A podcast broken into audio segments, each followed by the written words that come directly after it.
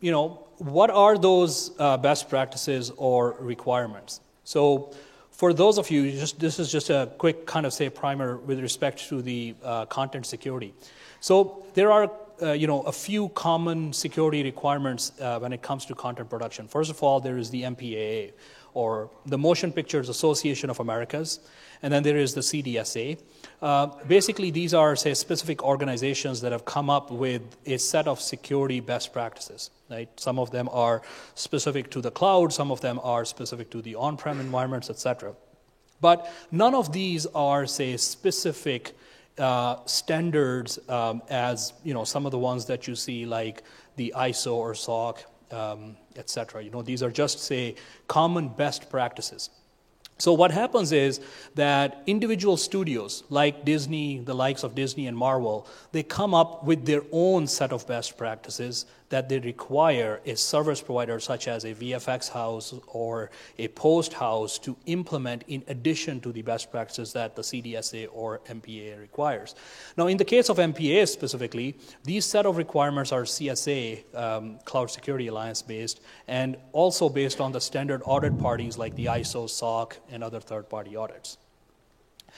So, you know, that really begs the question then, and I kind of somewhat answered it earlier. So, is cloud more secure for my high valued content? Well, so that's the big question out there, right? That if I am going to trust the cloud AWS environment to um, actually be able to process or create um, original content, which is, say, pre released, is it secure enough? Or is it more secure than, say, uh, my um, on premises environment. And what we see, and as uh, Keith and Eli will talk about in much more detail, I mean, aside from these two uh, quotations that you see from the different analysts, that obviously, you know, by 2020 there will be 60% fewer security incidents um, in the case of, you know, the cloud compared to the traditional data centers.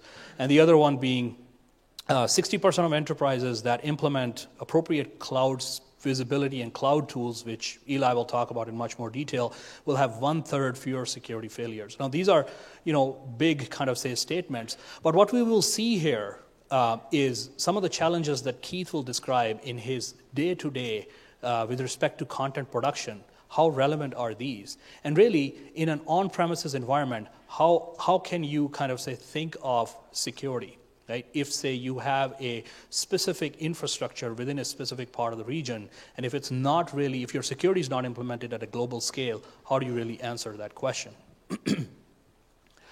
so, um, in the case of MPA, again, kind of taking it um, uh, there, you know, so what, what you do is, um, it is, as I said before, it's a set of guidelines that are based on ISO, the OWASP, CSA, NIST 800 53, SANS, and you know, a bunch of other industry best practices. Now, what you'll find very quickly is, well, some of these are relevant, some of these are not so even, not even so relevant, right? In the case of say specific content production, like say OWASP, like you know, specifically for web-based, uh, CSA is it cloud-based, um, not necessarily on premises, right? So hence this need for say additional security measures that these specific studios will put in place. The, from the infrastructure side of things, um, I think almost all of you have seen the um, the uh, shared security model that AWS talks about, and you know some of the third-party audits that we go through on an ongoing basis, and we provide our customers with all these reports uh, through the artifacts page again. But the idea is that you know all these industry standard audits um, or the compliances have been taken care of by AWS. So what translates into is this application security right, and the cloud security guidelines. And how you do that is, you know, there is really not a standard audit per se. Rather, it's an assessment or an inspection, right? And how you do that is, first of all, you implement your environment with these security best practices in place that are pretty comprehensively talked about in that document that I keep referring to, as well as uh, Eli will talk about. And then you do a self assessment. You look at your environment, you look at these controls, and you say, Do I pass? Yeah, I mean, if you do pass, then you can use uh, a third party like an ISC to come in and audit your specific uh, environment as well. And it's both for the infrastructure and application assessment. So, the scenario we're going to discuss now, again, content production is a pretty gnarly big topic itself, right? How do you start from, say, on-set captures to moving the original raw content from, you know, uh, sort of say on the set to a post house facility to a VFX house to back to a post house facility to the content owner, and I can keep going on and on.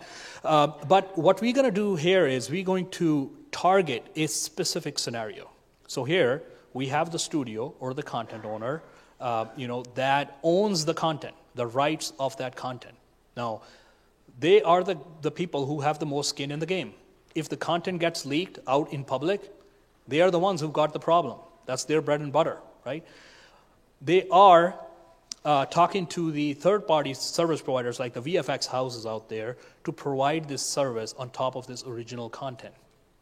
Right? Now, these VFX houses then need scale, flexibility, and cost.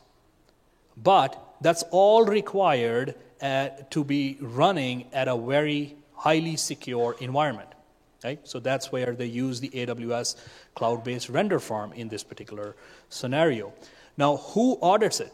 Who makes sure that this render farm that's being set up on AWS, yes, AWS has gone through all these best practices, these audits and compliances, and these audit reports are available, uh, but that's for the infrastructure side. But who makes sure that this actual application, which is a VFX rendering application running on top of this highly secure infrastructure platform, is actually secure?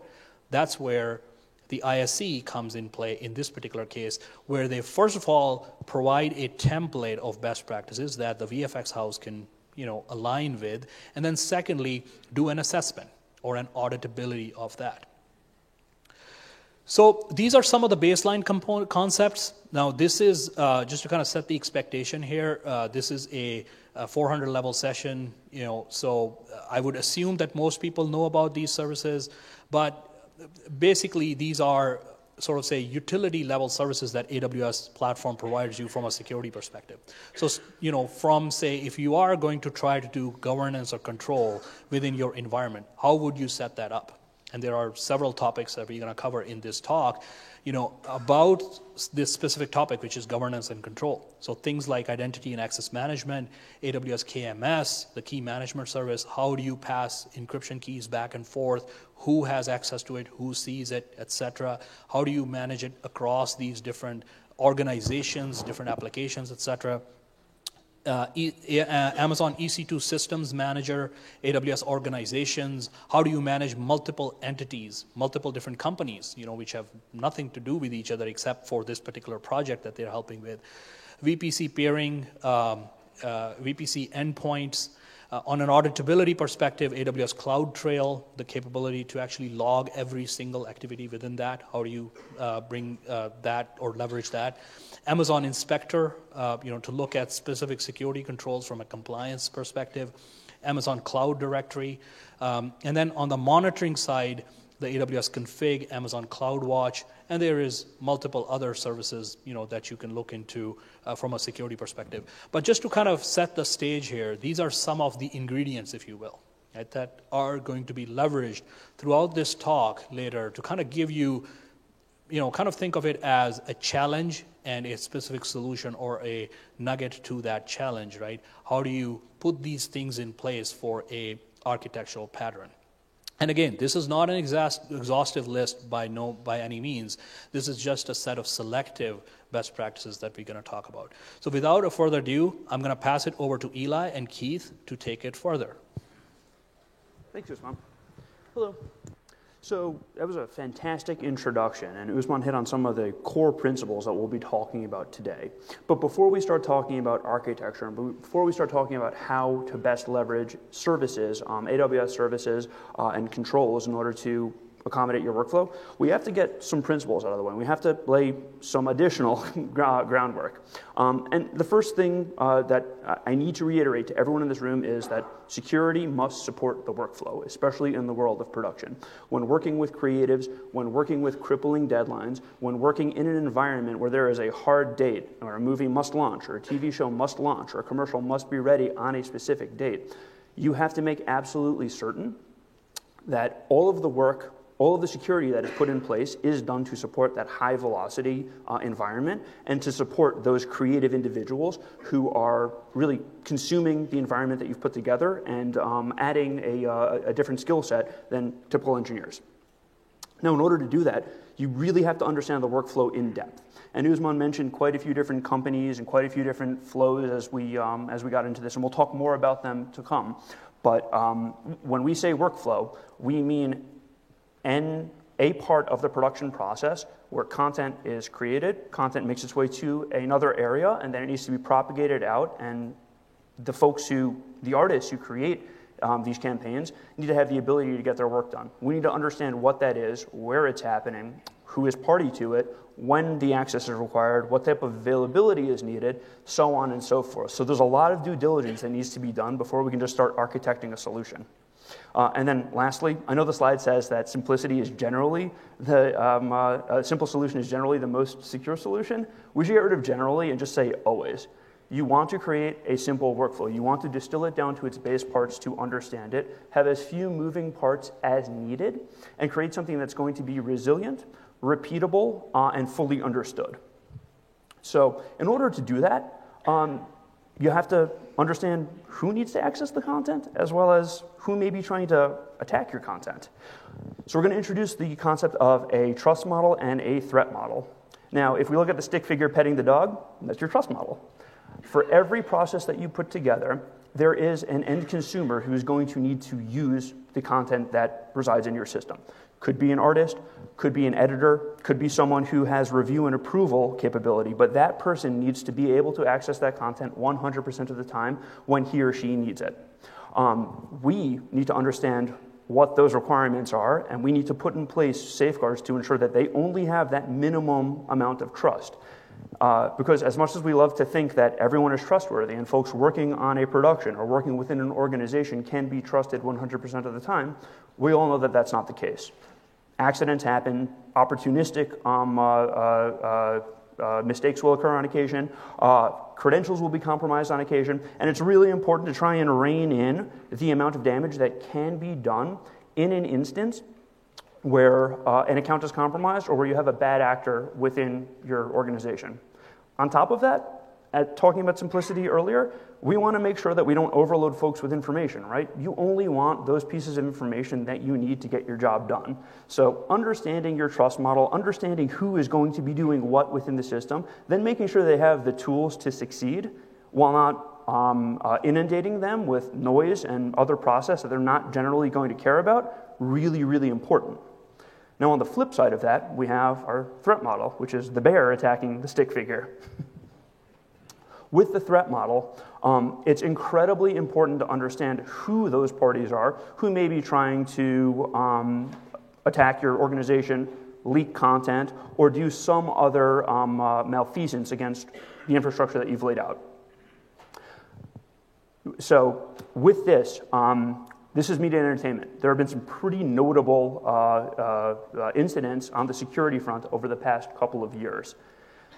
In order to establish a threat model and understand who it is you're going to be protecting against, you need to understand a few things namely, your assets, what it is you're protecting, your adversaries, who it is you're protecting against, as well as the architecture. Um, how are you going to build resiliency and security into the uh, uh, workflow and architecture that you lay out in order to accommodate this work? On the asset side, it probably seems self evident, but there are a lot of different assets that we can talk about in the world of media and entertainment. I'm sure a lot of you folks are here um, because you saw Disney in the title and you're probably thinking, cool reveal for an upcoming movie. That's not going to happen. But um, on the asset side, uh, you do have uh, the content itself. So there can be the film, there can be the TV show, there can be the um, uh, upcoming marketing campaign that's going to launch at the Super Bowl that's worth a lot to the organization who want to safeguard it. But then on top of it, there are other types of assets. Um, there can be assets having to do with reputation. Uh, we've seen leaks in the past where some really embarrassing contract details or really embarrassing email information about very powerful people within organizations has come to light. I'm not condoning that behavior, but I am saying um, you want to make sure that you, uh, you have safeguards in place. So, should there be a breach of an email server or service, or should there be someone trying to attack information related to contracts, which aren't necessarily content, but are really important to studio stakeholders, that you take into account those um, possibilities and that you design a solution that protects against it. Um, same can be said for your internal uh, users. I mentioned earlier the, uh, the account being compromised. That happens across the world in every organization. Um, related to that, uh, we also have opportunistic type threats, where you have an individual who works within a corporation or within or on a given production who has access to something that he or she may not need access to, and who knows that, hey, if I copy this to a USB drive right now, no one's ever going to know, and I could show it to my friends, or I could sell this to someone who's paying a bounty for a script. Things like that. We have to um, design solutions that take those uh, uh, inevitabilities into account so we can protect against them and try and limit them where possible. And in the event of an incident, know how to respond and know how to make sure that it's not going to be repeated. Which brings us to architecture and making sure that the architecture that we put in place supports both the use case from the user perspective as well as the use case from who your adversaries may be. So, uh, uh um, in that vein, when we're discussing architecture, we really have to understand what the workflow is and understand what this content is and how it all works. And Keith, you live and breathe this on a daily basis, so I'm going to let you introduce this one. okay, thanks. All right, well, uh, as uh, Eli had mentioned, um, at Disney, we care a lot about content. Uh, content's king. We spend um, literally millions of dollars uh, investing in developing this content and also protecting the content. So, uh, if we were to take a look at this example here, here's a uh, kind of a simplified version of a production workflow. And uh, we'll step through the different parts of that. So first off, we have the content creation and capture part. So that's going to be on set with the cameras. Uh, then we're going to move into the on-location production part. Uh, so with that, we use uh, cloud-based tools to uh, share data in between uh, the different vendors. Uh, one thing to note, a good takeaway from this slide, is that um, production is collaboration between many hundreds or thousands of different people. So content is moving between these different groups, different vendors, um, constantly back and forth. Um, so as we move through this process, we go into post-production. This also relies uh, heavily on uh, cloud-based collaboration tools. There's a lot of uh, collaboration that goes into making a movie, a lot of content movement, and so security is uh, very important to bake in uh, from the beginning and make sure that uh, all throughout the process, security is ingrained in that. So if we zoom in on part of the workflow here, so this is a, a zoom in on the, the post-production part of the workflow. Uh, again, it's, it's involving uh, many different parties, uh, more flow of content through many different systems. we're involving you know, third-party people that uh, perhaps don't work for Disney or Marvel directly. They might uh, be at a visual effects house or uh, you know another post-production house. So we have to ensure that uh, Disney content is handled appropriately uh, and protect against uh, potential leaks. Um, so as Eli mentioned, there there won't be any the Last Jedi uh, episode reveals or anything like that, because literally our entire job is to protect that pre release content and make sure that it gets released uh, on the release date uh, properly. So, if we uh, zoom in again into a, a lower level view, um, this shows kind of a generic on premise uh, visual effects rendering workflow. So, uh, you have the uh, artists that are working on the 3D models. Output of that model is then um, you know, uploaded into a uh, on premise compute farm. And this can be hundreds of different nodes um, that are all crunching on these visual effects shots. So, prior to um, AWS, um, a, a, lot of this rendering was done on premise. Um, so we literally spent uh, hundreds of millions of hours, uh, you know, rendering uh, different uh, CG shots. So that brings to light uh, a couple challenges that we need to solve. Um, so that's storage space, speed, resilience, and uh, we have to bake in security with all of this. So we can't sacrifice security at any level because any breakdown of that exposes us to a potential breach of that content.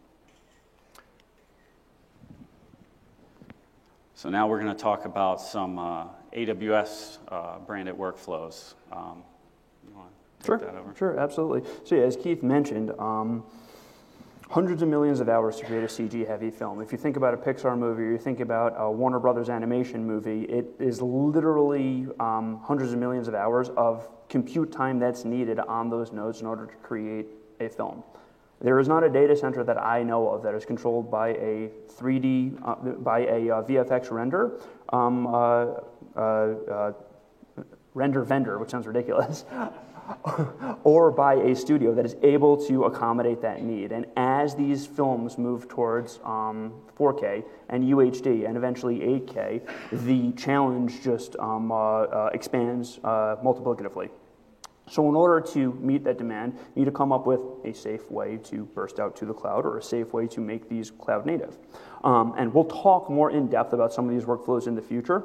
But, but looking at this, you can kind of see some of the core services that Usman introduced in the past. We're talking about um, creating a, uh, a, a VPC environment um, or a dedicated uh, VPC environment that's part of your VPN that is set up specifically for a given production uh, that takes into account um, various different controls, including um, uh, KMS for encryption, uh, IAM roles for robust access controls having to do with the jobs, and in the world of VFX specifically, what we're going to be talking about today, a lot of that work is actually automated by nodes. So it can be millions of nodes that are all set up the same way, kind of working the same way with a similar policy, but understanding that policy, applying it uniformly, and making sure that you're not introducing any inadvertent access uh, to an environment like this is, is key and critical.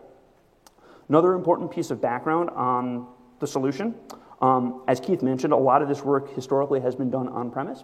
Uh, as we move toward, and, and, as a part of doing it on premise, some of the requirements were all content needed to be encrypted at rest, keys needed to be managed and controlled by the vendor or post house or um, uh, a VFX shop that was working on the given piece of content.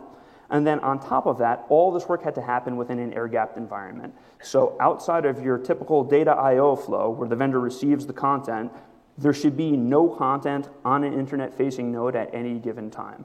And I know that seems antithetical when we start talking about AWS services and the cloud, but, but the beauty of the way um, AWS services uh, architecture is, uh, we're able to recreate those controls actually pretty easily in a manner that satisfies studio um, uh, requirements across the spectrum.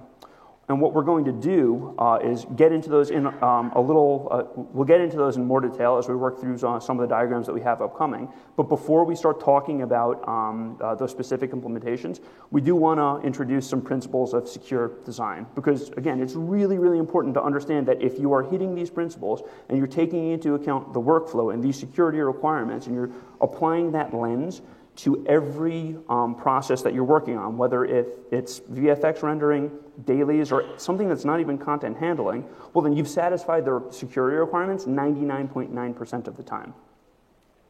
So, why do we say principles? Well, because a principle is, for the most part, universal, right? Um, we define a principle as those upon which systems resilient attack, uh, systems resilient against attack are built. So with this, it has to apply across the board. We're going to talk about VFX here, but it really is everywhere. And the beauty of, uh, uh, about applying these as principles is that they are interchangeable. If we talk about key management and implementing KMS, and we talk about IAM roles and having um, uh, uh, uh, concepts like privilege segregation or least privilege baked into how we spin up these environments and how we do our work on a daily basis, well, then that requirement is always going to be met. And it's just going to become another engineering requirement that we need to focus on uh, as we would anything else. So, with these principles, because you live and breathe it, Keith, and because you probably have way more entertaining stories about these than I do, um, I'm going to let you introduce them and you can kind of talk through what these mean, why they're important to you, how you've observed them, where you may have seen violations in the past, and educate us. Yeah, so as Eli mentioned, um, just building security in from the very beginning is really paramount. So um, at every level, you have to integrate security and, and make use of the uh, just plethora of tools that uh, Amazon provides you to do that. Um, you can't look at security as just a, a bolt-on later or you know maybe a, a checkbox where you know it's just something that's audited and then moved on. Um, it's really important to validate uh, the security controls and ensure that they're implemented in a secure way. So when we talk about the uh, least privilege principle, um, what we're talking about is um, you know giving each user, whether it's a, you know an artist or you know a PA or you know visual effects person, uh, the least amount of privileges within the system that they need to effectively do their job. So we don't want to get in the way of the creative process. We want to make sure that uh, everybody can uh, do their job effectively, and we want security to almost be passed through or you know in the background, working behind the scenes, where they don't even notice it. So as we step through uh, some of these principles, um, you know, we start off with the, uh, the users or, you know, the pawns here uh, that, that are described in the system. So we might want to set up some, uh, you know, IAM privileges and, uh, and roles that, uh, you know, maybe they can view assets or view a, a subset of the assets um, but not have access to you know the entire project. So if somebody's just working on a, a particular group of shots or you know a, certain portion of the movie, uh, we want to make sure that they have access to that, but not anything outside of that, um, because that just uh, is, is a good design principle, and it really limits our uh, blast radius uh, should there be a leak. It's, it's much less valuable for you know just a couple shots or, or still frames to leak uh, versus you know the entire uh, fully finished movie. So as we move up the chain of privileges, you know, we have uh, you know, managers, uh, visual effects supervisors, people that are responsible for not only um, you know, groups of artists, but you know, a larger role in the project. And so um, we want to incrementally add um, privileges and permissions to them uh, so that they can uh, you know, effectively work with the different groups, but still don't have you know, maximum access. Which leads us to the, um, the king noted here, uh, which would be like the overall admin of the system. This is the person that can uh, create and uh, manage users, um, kind of has access to everything. We'd really want to limit this to as few people as possible. This might be like the director or you know, other very high level people within the production. So that brings us to our next principle, uh, privilege separation. So. Yep, yep. So Keith mentioned admins, and we think of an, asm- an admin almost as a god on a given uh, uh, system. They're able to create users, they're able to create roles and policies, they're able to basically do what they want. You have latitude if you're an admin to design what is needed depending on the administrative rights that are granted to you. Um, one of the key core ideas behind privilege segregation that we want to get into is separating system events and activities and logging from administrative controls. Um, Amazon offer a wide variety of services that allow you to um, ship off and um, store, aggregate, and analyze um, events within your system uh, really 24 7 knowing that those exist and knowing that you're able to set that up with a different role and have a different um, group or individual or group of individuals responsible for that outside of your administrator who's handling the day to day operations is critical. Because if an admin does commit malfeasance or if an admin account is compromised, you don't want them to be able to go in and cover their tracks and start doing things to system logs and events that make recreating the, um, uh, the breach impossible. So that's one way of thinking about this. Another has to do with controls that you can put around things like KMS. We talk about key management and we talk about the importance of it. Um, with some organizations, it doesn't make sense to have an individual taking care of that, right? Like if you think about nuclear launch codes and you think about the process to uh, uh, uh um, uh, get that approved, I mean, you see it takes multiple different actors here in order to make that happen. The same can be said for um, uh, uh, KMS and key management. If you ever need an admin to go in and start accessing content that he or she should not be able to, it should require collaboration and buy in from multiple different stakeholders. That person should not be able to do it by his or herself.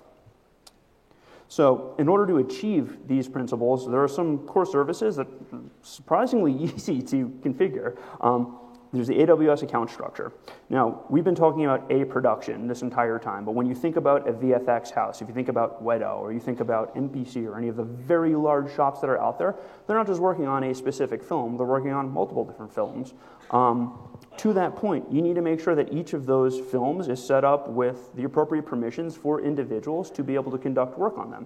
You don't want someone who's working on production A to be able to go in and access content and work on production B. So, understanding your account structure, understanding who is going to be doing what um, on a, uh, a given project, really, really important.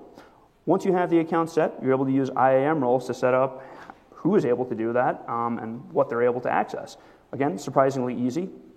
Um, ditto for AWS organizations and S3 bucket policies. We can go down to the asset level itself to determine who, how, where, and when content can be accessed. Um, and we're going to walk through a few slides to show this to you. And I know it was Usman joked this is a 400 level um, course, and it is. Um, so this may seem rudimentary, but again, it's incredibly important to understand the chain of operations in order to get us to the point where we have one of these policies in place um, and we know how it's repeatable.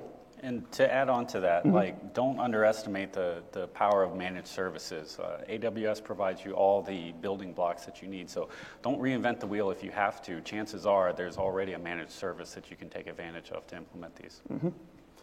Thanks, Keith. Yeah. So creating or invoking an IAM role to get an idea of who is going to be able to access a given piece of content or what that role is going to be able to do, incredibly easy. And we have a code snippet here for the test role trust policy. Once you've created the role, you're able to create a KMS policy to get an idea of um, uh, how content is going to be encrypted and decrypted, who is going to be able to encrypt and decrypt it, and you're able to set robust controls around that to ensure that no one other than your administrator or administrators um, are able to alter this policy. So individuals who are not a part of the IAM role that is granted um, uh, uh, access to this KMS policy will not be able to see or touch or do anything with that content unless they're able to break AES 256 encryption, in which case we have a much, much larger problem, and that's a different talk. And to add on that just briefly, um, up until recently, you, you had to enforce this through the use of bucket policies, but there's uh, actually now a default bucket encryption that you can turn on. So that's another way that it's uh, easy just to build in security right from the start so you don't have to worry about enforcing encryption because it's set on the bucket level. That's wonderful, and that probably makes these next couple of slides redundant. but yeah, you're able to attach a policy to the role. So that role that we created earlier, we're able to say um, uh, what uh, privilege uh, or what um, uh, level of um, uh, access that given role has to a given uh, policy. Again, incredibly simple to do, but incredibly powerful. And understanding this and understanding it for every role through the um, process of your workflow, it's invaluable. After you've attached the role to a policy, um, you're able to set the KMS requirement. And you can get really germane with this requirement. You can set requirements having to do with um, access, whether something can be accessed one time or multiple times, how and when the access to uh, a, a, given piece of content or um, the uh, S3 bucket uh, is um, restricted. So it could be time based, it could be use based, uh, it could be combination of the two, but you're able to get incredibly granular with this permission. And as we mentioned earlier, understanding the workflow and understanding how, where, and when to apply these permissions is really important because if you set one that's overly restrictive and you have folks coming back needing to do work or rework and they're not able to get their job done, well, if there's someone in Bangalore during that, doing that work and your administrator of this project is US based, you may burn an entire day or half a day of productivity where work could not get done because you had a policy that was overly restrictive. So, understanding that, understanding when and where the work is going to be uh, done, really, really important. Yeah, and all the granularity is, is built in there. Um, as I mentioned, you can turn on the, the default bucket encryption, but as well, you can specify through the use of IAM policies uh, specific KMS keys. Um, and then, based on IAM roles and permissions, uh, and whether a user even has access to check out that key, uh, that would uh, enforce the requirement of whether they could access the bucket or not. So there's just a, a ton of different ways to do this, and um, all the functionality is uh, you know, there for you to utilize. Yep, yep. And in that vein, created the restrictive KMS rule. You're able to, um, with this rule, we're setting a uh, policy to deny unless um, you have the uh, appropriate um, uh, user role. You can do that, you, um, and you can get far more granular than this. So this is a very, very small example, very rudimentary example of some powerful behavior that you're able to enforce at a system level to um, adhere to the workflow as we've been discussing, and also to create systems that are going to be resilient in that scale. Well, one important point I will bring out with deny rules specifically, you can actually lock yourself out of the own, your own bucket. So if you don't add like your root account in there, you'll basically be locked out of the bucket and have to uh, call support. So uh, be real careful with deny rules because the last thing you want to do is stop production uh, because you've locked everybody out of the bucket. Ransomware yourself. Yeah, exactly. So we talked about um, policies, IAM roles, um, KMS rules, and then um, KMS policies. This is a pretty simple diagram of how it's going to be um, done in a real world example. You have your IAM role, you have your user, you have a policy that you're able to enforce. Your users are then going to try and access an S3 bucket to get um, that information that they need in order to get their job done. Um, through the use of KMS, um, you're going to be able to uh, uh, make sure that they're accessing what they're able to, what they're supposed to be able to access, which is hugely important. So those five um, uh, slides that we just ran through with the walls of text and the code snippets, this is basically what it's distilled down to, and this is something that's going to be universally applicable to really any type of um, uh, role-based access control that you need to handle um, for sometimes very complex um, uh, solutions that are being rolled out and what's great is all of those uh, IAM policies and KMS policies, and uh, those are all available online on the AWS site. So there's just a ton of resources there available for you examples, code snippets. Um, check out the AWS Artifact site. Um, there's, there's just a ton of resources there for you. Mm-hmm. Yeah, and we've men- made mention of KMS and encryption quite a bit. And there's a hard requirement in this industry to really encrypt everything. Thou shalt, in, thou shalt encrypt um, sensitive content. Um, with that, we've given a slide here to break down how KMS works and really how simple it is. Uh, we talked about how simple it is to invoke, but how it works and why it's powerful and why it's going to work. And the beauty of KMS is um, you are segregating uh, the encryption duties and encryption responsibility from your cloud provider, in this case AWS, um, and giving that power to the administrator or administrators of a given project at a given enterprise.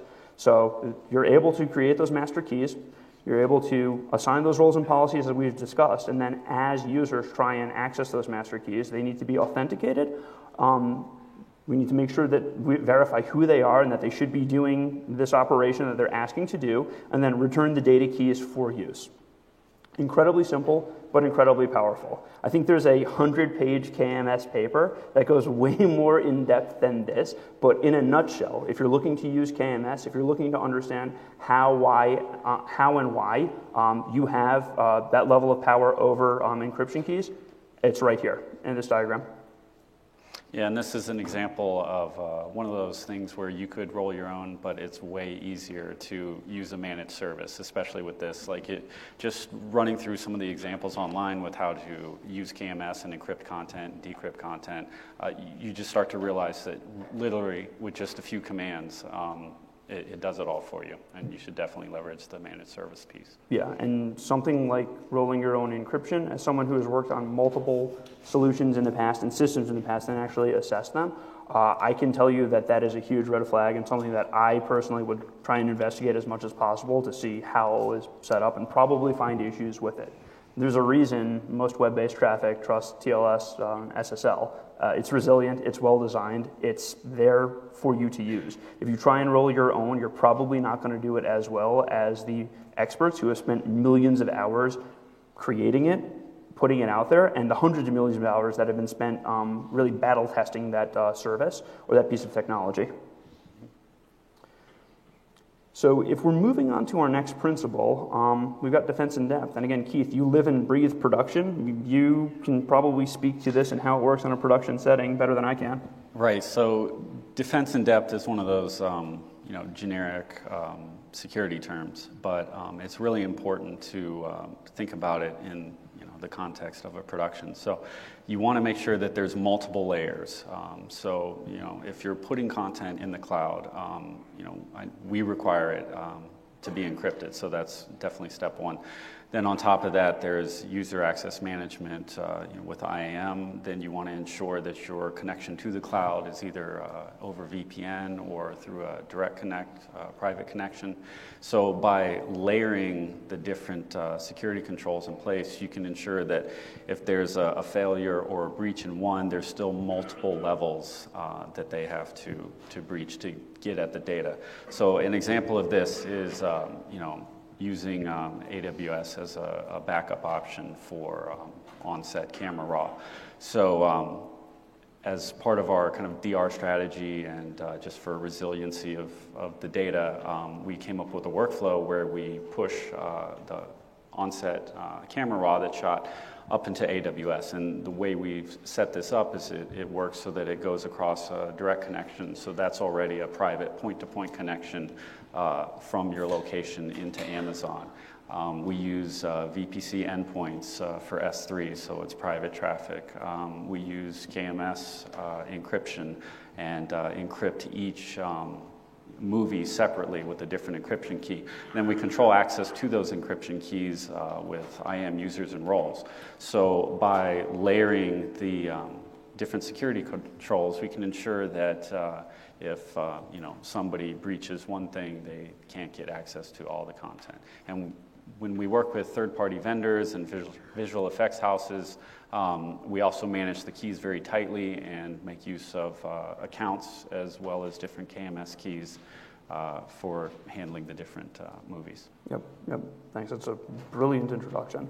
Um, and yeah, to take it a step further, most of us are employed by organizations. Most of us work and do a specific job function. Um, when we think about VPC and uh, VPCs and VPC segmentation, um, it's important to ask who needs access to this given piece of content and how do we restrict, it? Like, how do we keep this as locked down as possible? The classic example is if I work in HR in a given organization, I should not be able to look at what folks are doing in, R- in R&D and vice versa. Well, when you take that and apply it to something like a, um, a production or a media workflow, same principles apply, right? There are going to be applications, there are going to, there are going, going to be um, uh, pieces of content, um, and there are going to be users that need to access each of these um, in different capacities. And making sure that, again, you understand who these actors are, where they are located within a given production, and how and where you're going to grant them access to given um, their given corner of the production is incredibly important. Because we've been talking a lot about um, content, we've been talking a lot about how um, content is king and we're moving towards that but accounting software, accounting process, and accounting um, uh, uh, workflows are also making their way into uh, environments like AWS. So knowing that, being cognizant of the fact that there is a larger umbrella and that there are these organizations within that umbrella um, and segmenting one from the other, incredibly important. And one of the main things we see a lot when we audit uh, third parties and also uh, internal groups is uh, network segmentation. This is something that comes up over and over again. Um, a lot of people take the kind of adage of you know a, a hard exterior and a, you know soft middle, but um, with VPC segmentation and uh, applying other controls like NACLs and things like that, you can uh, really easily implement uh, a lot of this defense in depth and, and segmentation that might normally uh, take a lot more uh, networking um, you know, expertise to do, but it's, it's very easy to do in the cloud. Yep, thanks. And then um, if we need to go a step further, we've been talking within an organization in the prior slide. How do you protect um, a piece of a production from stakeholders within that production? Uh, if we need to extend trust out to parties outside of the production, how do you do that securely? Um, VPC peering is the really simple answer there. Um, this is a way of extending trust to counterparties. So if you are production X and you need to start working with, um, I mentioned Weta earlier, or any of the other large VFX shops that are out there, you're actually able to um, sync up with them and create rules that allow you to bridge infrastructure in a means where you're, for the most part, sharing um, uh, uh, uh, AWS infrastructure. So if Keith, you have an S3 bucket uh, S3 bucket set up with content for an upcoming production, and you need to grant access to that bucket to, um, say, Weta. what is it you'd be looking for there? How would you go about doing that? What considerations would you take into place? And tell us how VPC peering would be able to do that. Yeah, exactly. So as more and more workloads get moved into the cloud um, and more of the vendors that we work with externally uh, on a movie uh, move infrastructure into the cloud, this actually makes it a lot easier um, and more secure for us because uh, we're using a common set of uh, infrastructure, common controls, uh, security controls that uh, we develop can easily be applied to these third party vendors. And the auditability and alerting is just, it, it's really amazing. So, with um, you know third-party visual effects houses that we, we might want to uh, peer with to share content, uh, we can set up a VPC peering arrangement so that content content can travel uh, between our secure zones and their zones without having with, without having to traverse uh, the internet or, or go along um, other manual or insecure means. Um, yeah, exactly. And talking about that um, requirement earlier, thou shalt not share content over the public internet. It's a great way to satisfy that requirement yeah. in, a, uh, in a manner that's more efficient than what we've experienced and had to work with in the past. So we talked about production security and how you segment um, uh, roles and um, uh, uh, uh, permissions within a given production. We've talked about VPC peering. What happens when you kick the content over to this vendor who now controls it and they need to start granting access to it um, in the form of sub accounts uh, to folks around the world. And when we think about something like VFX rendering, when you watch Transformers movie or a Star Wars movie or um, any of the films that are VFX heavy, there are some shots in there that are going to require some very specialized um, uh, artist skills. There aren't very many people in the world who are able to render water in a way that looks realistic. Same for hair, same for fire. If your artist is on summer vacation in Denmark and needs access to content in order to work on it because of that crippling schedule that I talked about earlier, you need a way to get them that access securely and you need a way to do it in a manner where you are not compromising um, uh, your workflow, where you are not breaking process, where you have the same level of control that you would have if that artist was on site with you in a given facility. And the VPC sub account is a way to do it. Um, and Keith, do you want to jump in and start talking about the sub account? Yeah, so uh, sub-account is another example of uh, ways you're able to uh, grant access to third parties to access your content. And as Eli mentioned, um, you know, users are all over the place. Filmmaking has really turned into a, a global um, arena, and uh, you know, your director might be in one place, your visual effects houses are in another, editorials in another. Uh, and the cloud actually brings them all together and makes this a lot easier. This is really like a telecommuter's dream uh, because you don't have to physically be in that location to have secure access to the content. So as uh, things uh, spread out and uh, you know, users are all over the globe and working in different time zones and on different parts of the content, um, utilizing cloud controls and, and policies and sub accounts and VPC peering um, we can set up uh, multiple layers of access permissions that allow people to securely access the content, but still have it encrypted and secure in the cloud. Thanks. So we're on to our last principle, I think trust reluctance. Tell us who you don't trust on these productions and why. so, trust reluctance. So, it's, it's tough to trust everybody. Uh, because this is, you know, billion dollar content in some cases, and uh, you know, we want to respect the creative process, but we also want to secure it and make sure that uh, we're covered for, you know, any sort of breaches or things like that. Nobody wants uh, a headline or, you know, their, their name in the paper or anything like that. So uh, while we're very uh, reluctant to uh, give trust, um, you know, we, we know we have to do that in certain circumstances.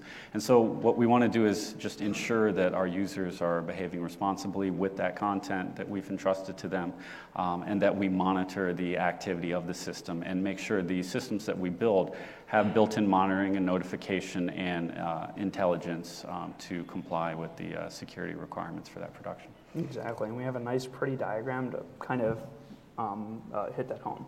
Uh, with trust reluctance, I mentioned earlier, being able to segregate out your logging and monitoring um, from the purview of the administrator is incredibly important. But making sure that you have that set up and that it's set up in a way that is intelligent where you are able to take action. Uh, and action could be the form of an alert where studio stakeholders or stakeholders on a production are told, hey, something funky is happen- happening. You should go look at this right now. Um, or it could be uh, an action that's taken where an account is shut down, or uh, where um, permission uh, to a specific role is just revoked, or the role is deleted altogether. You can build in these elegant types of solutions depending on how paranoid you need to be, and depending on the access model that you define in your workflow mapping that we discussed earlier. Amazon offers some core services that you're able to use as a part of this, um, specifically CloudTrail and CloudWatch, where the trail is going to keep a, um, a, a record of all activities within your uh, uh, given uh, deployment, um, and the watch is going to be able to be used uh, to set policy on what you do when something happens. Because having a secure environment is great, but not knowing when um, activities that are happening are, uh, that are suspicious, uh, not knowing about those is uh, not acceptable, especially in an environment where we're able to build that pretty easily. So, what does this all mean uh, if we're going to sum this up? I know we talked a lot about VFX rendering and VFX workloads and sub accounts and IAM roles and how you do this specific, how you implement this specific um, uh, workflow uh, securely. Well, the beauty of treating these security um, uh, uh, uh, maxims as principles is that your secure design is interchangeable. So what we have here is a mock-up for what your uh, onset digital dailies review would look like if moved to a cloud provider like AWS.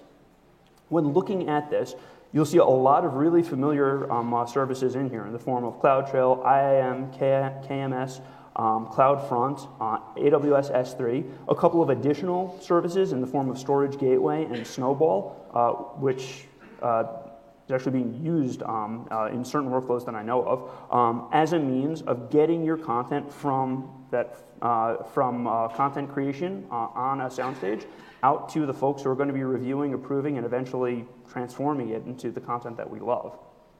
Yeah, Snowball's been a real uh, lifesaver for us, especially in areas with um, spotty bandwidth connectivity, because um, kind of the the great thing about the cloud and also its downfall is, you know, it, it, can all be measured through bandwidth and connectivity. So you have access to all these wonderful services and you can do everything, but if you have, you know, a small pipe or your internet pipe is, uh, is, is not great, then that's really going to be a poor experience for the users. So Snowballs uh, came in you know, in, in handy uh, for uh, a location where we were shooting and we didn't have really good internet t- connectivity, but we were shooting roughly one to three terabytes a day. And so they were a great way to get that up in the cloud uh, quickly and securely um, and encrypt it fully uh, the entire way. Cool. Yeah. So how do we achieve studio security? Well, first and foremost, reach out to the stakeholders, make sure that you have buy in from your Keiths of the world to know that you can take a workflow and move it into the future. Get away from the on premise work that's been done in the past and using SneakerNet in order to get drives from point A to point B and really start leveraging uh, the future.